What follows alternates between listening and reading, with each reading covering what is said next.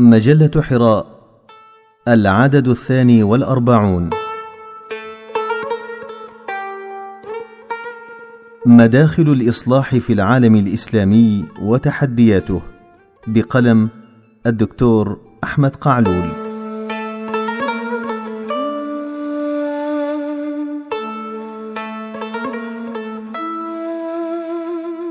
استفاق المسلمون خلال القرنين الماضيين على واقع لم يألفوه بخصوص آلية التجدد الحضاري للأمة.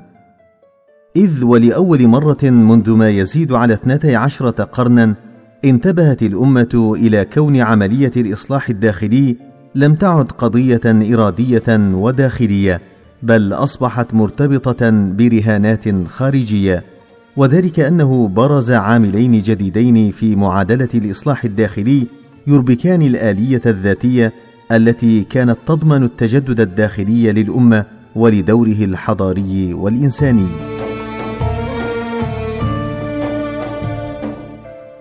أما العامل الأول فقد تمثل في بروز نموذج جديد للنهوض الحضاري وللحكم والدولة. وأما العامل الثاني فهو سقوط نموذج الحكم الإسلامي بسقوط الخلافة العثمانية وغياب السقف الذي كان يؤوي الأمة في بيت واحد. وقد أدى هذين الحدثين الهامين في تاريخ الأمة إلى إحداث شرخ كبير بين نخبها فانقسمت فسطاطين بخصوص رؤيتها لعملية النهوض واللحاق بركب الحضارة إذ رأى فريق أن حال الأمة لا ينصلح به آخرها إلا بما صلح به أولها بينما رأى الفريق الثاني أنه لا أمل في الأمة إلا بأن تتبع خطى النموذج الحضاري الغربي اتباعا فكريا وثقافيا ومسلكيا والا أمل في الموروث الحضاري.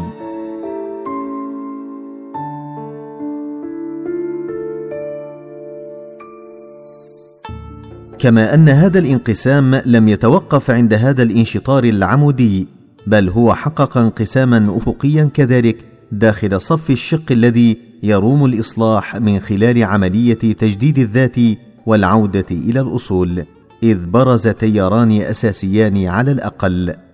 أحد هذين التيارين يسعى لتحقيق الهدف من خلال استعادة الحكم وبرفع شعار الدولة الإسلامية وذلك من خلال التنافس والسعي لركوب مركب الدولة القطرية الحديثة.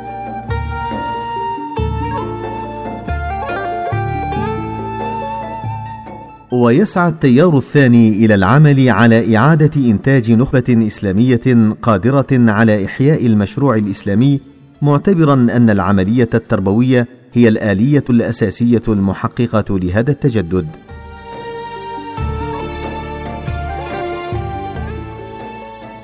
وذلك أن المدرسة الإصلاحية قد نشأت في ظل دولة الخلافة فركزت جهدها على كيفية تجديد نخب الدولة والمجتمع بما يمكن العالم الإسلامي من الحفاظ على هويته الجماعية وعلى عطائه الحضاري. وقد أدى سقوط الخلافة إلى صعود شعار الحكومة الإسلامية في وجه الحكومة العلمانية التي جاءت كوريث عضوي للاحتلال المباشر وللهيمنة الغربية على العالم. وإذ دخل التيار الداعي للحكم الإسلامي في صراع وجود مع نخب الدولة الجديدة وجد التيار التربوي نفسه في مرمى عملية الاستئصال المنهجي الذي قامت به الدولة الجديدة.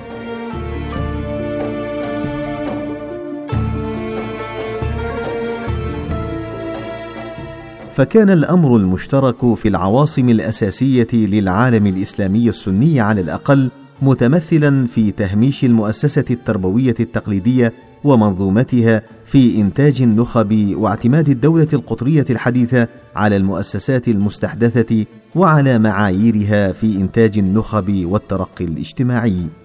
وقد وقع هذا في كل من شبه القارة الهندية والعراق والشام وتركيا ومصر وتونس والمغرب.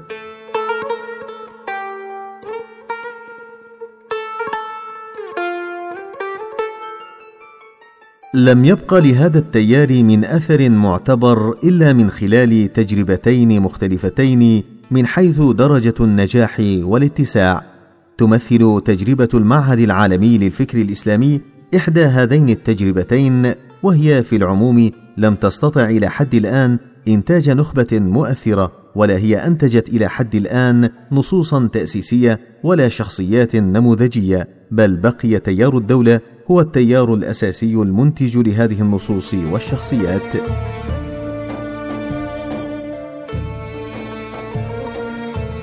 أما التجربة الثانية فهي تجربة فذة نشأت في قلب عاصمة العالم الإسلامي في تركيا وهي تجربة الخدمة. الخدمة نموذج إسلامي للنجاح. تمثل تجربة الخدمة أحد أهم تجارب الإصلاح الإسلامي وتكمن أهميتها في قدرتها على تحويل القيم الإسلامية الأصيلة إلى نموذج نجاح وإبهار وذلك من خلال قدرتها على إنتاج مؤسسات تعليمية وصحية ومالية ناجحة قادرة ليس فقط على منافسة مؤسسات الدولة الحديثة بل على التميز عليها ضمن مناخات وجغرافيات متعددة ومتنوعة. وهذا يعني أننا نقف هنا أمام نموذج جديد للنجاح والتميز وهو نموذج قادر على الجذب والإلهام. وهذا الأمر هو من أهم شروط التجديد والحياة والانتشار.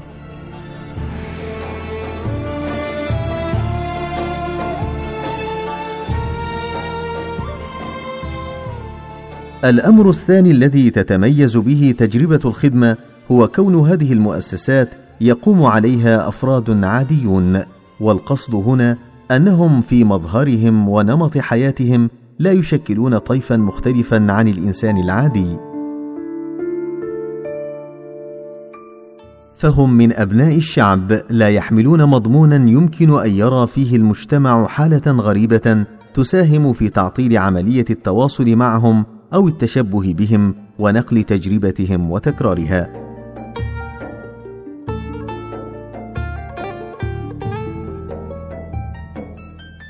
إلا أن هؤلاء الأفراد العاديين يحملون قيما غير عادية تحركهم في حياتهم اليومية وفي أعمالهم بشكل يمكنهم من تفعيل عالم الأسباب في أحسن صوره وربطه بعالم الغيب وبمفهوم أوسع للمصلحة وللزمان وللمكان أي وبكلمات بسيطة تمكنهم من تنزيل قيم الإسلام على واقع جديد وعلى استخراج صور مادية من هذا الواقع مشبعة بهذه القيم.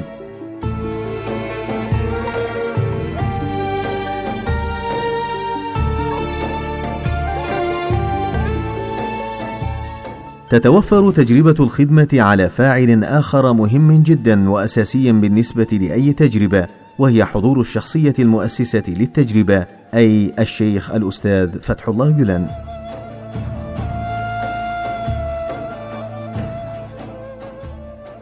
يمثل الأستاذ فتح الله شخصية تاريخية فذة تمثل شرطا لنجاح التجربة إجمالا وذلك بفضل اجتماع كل الصفات الأساسية للمشروع في شخصه.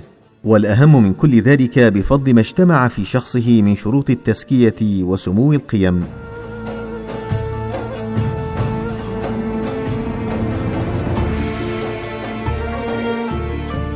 فالأستاذ فتح الله يمثل قيم التجربة في أحسن أحوالها بل ربما يكلف نفسه ما لا يكلفه غيره وهو ما يكسبه مصداقية قيمية وأخلاقية سامية تجعل منه مثالا يحتذى به وأسوة صادقة. وهذه النماذج من الشخصيات التاريخية هي نماذج فذة في التاريخ الإسلامي وفي تاريخ الشعوب وعادة ما توجد في مراحل التأسيس وكلما زاد سموها اتسع أفقها التاريخي ومدى تجربتها في التاريخ. الخدمة وامتحان الدولة الحديثة. تمثل تجربة الخدمة أحد أهم تجارب الإصلاح الإسلامي من حيث انتماؤها إلى النهج التربوي التجديدي. فهي التجربة الوحيدة إلى حد الآن التي صمدت ولم تقع في إغراء الدولة.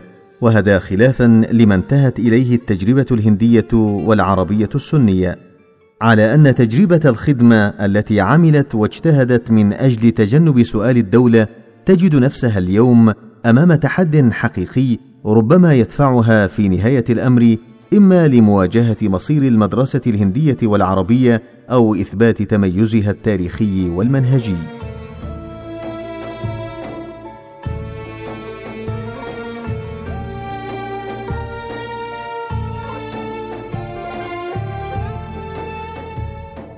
لا يسمح المقام هنا للتعاطي التحليلي مع سوابق التحديات التي تعرضت لها هذه المدرسة ولكن يكفينا ضمن هذه العجالة أن نتعاطى مع طبيعة التحدي الحالي.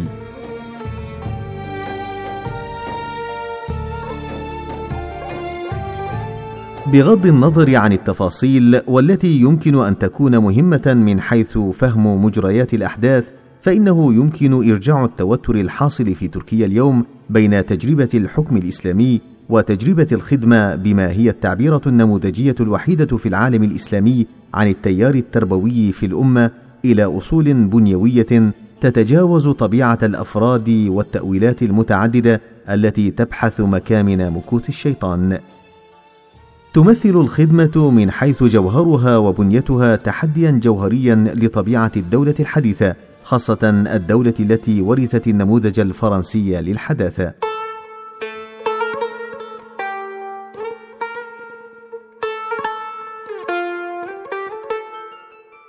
يمكن تصنيف الدولة الحديثة إلى صنفين أو ثلاثة أصناف بحسب طابعها العلماني، وذلك أن الدولة الحديثة هي دولة علمانية بالتعريف، ويمكن تقسيم الإرث العلماني بحسب الإرث الكنسي، فهناك علمانية لائكية كاثوليكية متطرفة في موقفها من الدين، وعلمانية أرثوذكسية وهي علمانية مركزية كليانية متدينة. وهناك علمانية بروتستانتية وذلك أن الكنيسة الأوروبية التي واجهت أزمة وجودية انتهت وولدت هذه العلمانيات الكنسية الثلاث ومن أهم سمات الكنيسة الكاثوليكية والبروتستانتية احتكار التحدث بالحقيقة وفصل المقدس عن الدنيوي واعتبارها رجال الكنيسة النخبة المنفردة بالتقديس والقدسية وهذا على خلاف الكنيسة البروتستانتية التي جاءت في إطار عملية تجديد إحيائي للكنيسة أدخل فيها شيئا من الدنيوي ووزع بذلك مجال السلطة وعددها في مجتمع المتعبدين.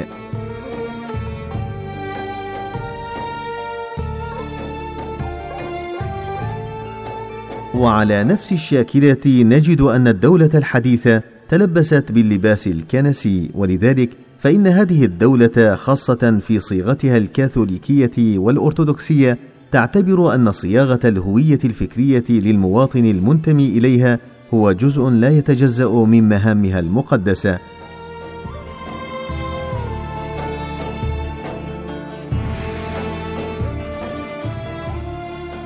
فمن ممارسة الإكراه والعنف فإنها تحتكر إلى جانب ذلك شرعية القراءة والتأويل أي قراءة العالم وتأويله بل وتخيله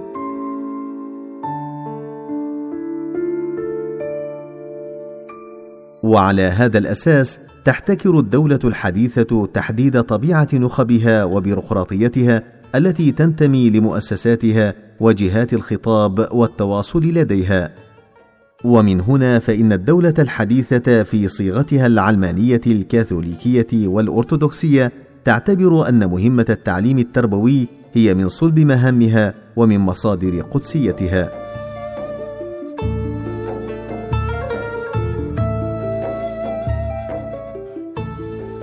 وهذا ما يفسر أن النخب التي أمسكت بعصم هذه الدولة انتهت إلى التلبس بلباسها العلماني خاصة إذا كانت هذه الدولة سليلة للإرث اللائكي الكاثوليكي أي نمط الدولة الفرنسية.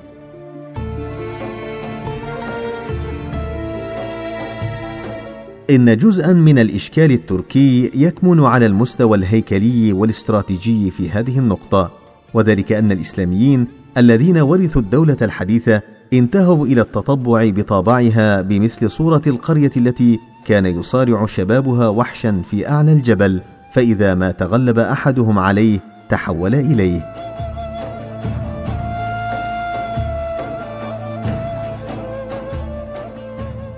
من المهم التنبيه إلى أن هذا المأزق لا يخص تركيا فقط وإنما هو إشكال عام بكل الثوريين والتحرريين في العالم بما في ذلك الإسلاميون. إن الإشكال والتحدي لا يواجه الخدمة بقدر ما يواجه التيار الإسلامي الإصلاحي الذي انتهج مسار أخذ الدولة دون أن يعلم أن الدولة التي يسعى لاستعادتها ليست هي هذه الدولة التي افتقدها وأن هذه الدولة المستنبتة في العالم الإسلامي ليست وريثا للحكم الإسلامي وإنما للحكم المسيحي.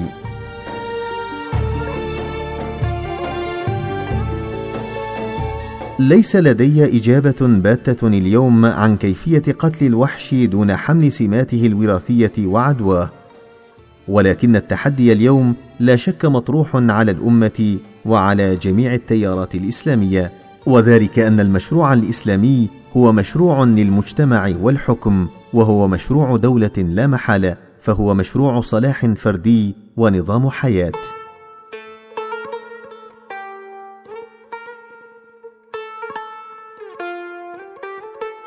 من البين أن حجم التحدي ما زال كبيرا وأن مهمة الإصلاح في الأمة ما زال الطريق إليها طويلا والكدح فيها عسيرا. ومن البين أن الأستاذ فتح الله مدرك لطول هذا المسار وعلى هذا الأساس يتخذ سياسات تتجنب الدخول في المعارك من حيث المبدأ والتركيز على مبدأ تكريس حرية القراءة. وذلك أن الخدمة تقوم على معقولية إسلامية قرآنية. إذ إن الإسلام قام على كلمة عامة موجهة للناس كافة وبهذا ابتدأ الوحي من الله سبحانه وتعالى لعبده النبي الأمي صلى الله عليه وسلم ومنه لأمته وإلى الناس كافة وإلى كل بيت من حجر ومدر ما بلغت الشمس بين مشرق الأرض ومغربها. فربط أمر القراءة بسم الله وبمعنى الربوبية من أسمائه سبحانه وتعالى إعلان لأصل الحرية الخلقية وفردانية سلطان الله سبحانه وتعالى على وعي الناس وقلوبهم فوق كل قوة قاهرة وتصغير لكل سلطان يسعى لبسط نفوذه. اقرأ باسم ربك الذي خلق خلق الإنسان من علق. وقد أحسنت أمة القراءة القراءة ولذلك رفض علماؤها أن يتحزبوا لسلطان أمرائها ولاقوا في سبيل ذلك العنت. فامتحن الإمام الشافعي والإمام مالك وأبو حنيفة والإمام أحمد. وبرهنت الأمة عن ولائها لفكرهم بينما همشت المعتزلة على جلال معقوليتهم وعقلانيتهم وسمو فكرهم ونظرتهم لكونهم تحولوا إلى فكر سلطاني يريد أن يجد طريقه لقلوب الناس من خلال الحكم.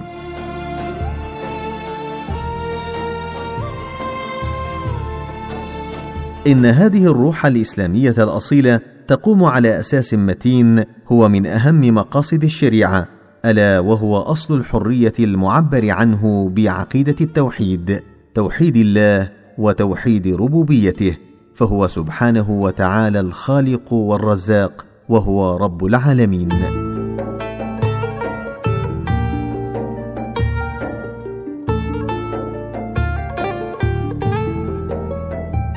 ان ما يقع في تركيا اليوم هو ابتلاء للأمة في لحظة تاريخية انفجر فيها الأمل. فتركيا جمعت بين تجربة إسلامية للحكم وتجربة إسلامية للمجتمع. وفي العالم العربي ورود الربيع رفعت عن أوراقها التراب وانبثت من بذورها براعم خضراء تخرج منها بعض الأوراق على عجل متشوقة للحرية. نعم نحن لا نعلم قدر الله وإنما نسير بتوفيق منه.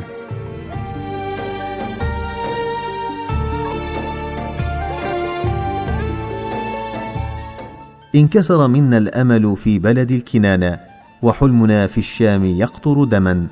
ونعلم أن مصير بلاد الزيتون والقيروان في مهب ريح عاصف إلا برحمة الله. فلا نعلم هل يرسل الله إلينا عبده الصالح يرشدنا بما أرشد به عبده موسى الذي زاده الله بسطة في العلم والجسم.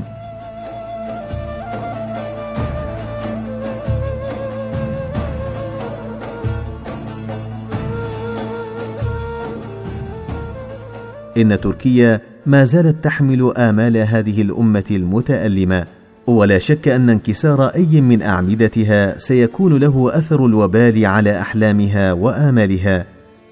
ولكن أي معنى للانتصار إن تحول شبابنا وقادتنا إلى وحوش كلما قتلوا وحش الجبل؟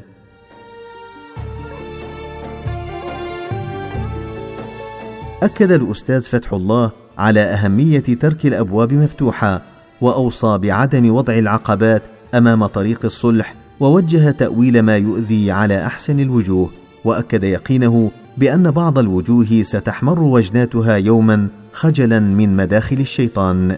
لا شك أن الصبر على الأذى هو من أخلاق الصالحين فالرجل يعلم أن الخيار الذي ينتهجه هو الخيار الصعب الذي سيغير أمواج القاع ويؤنس الوحش الرابض على قمة الجبل.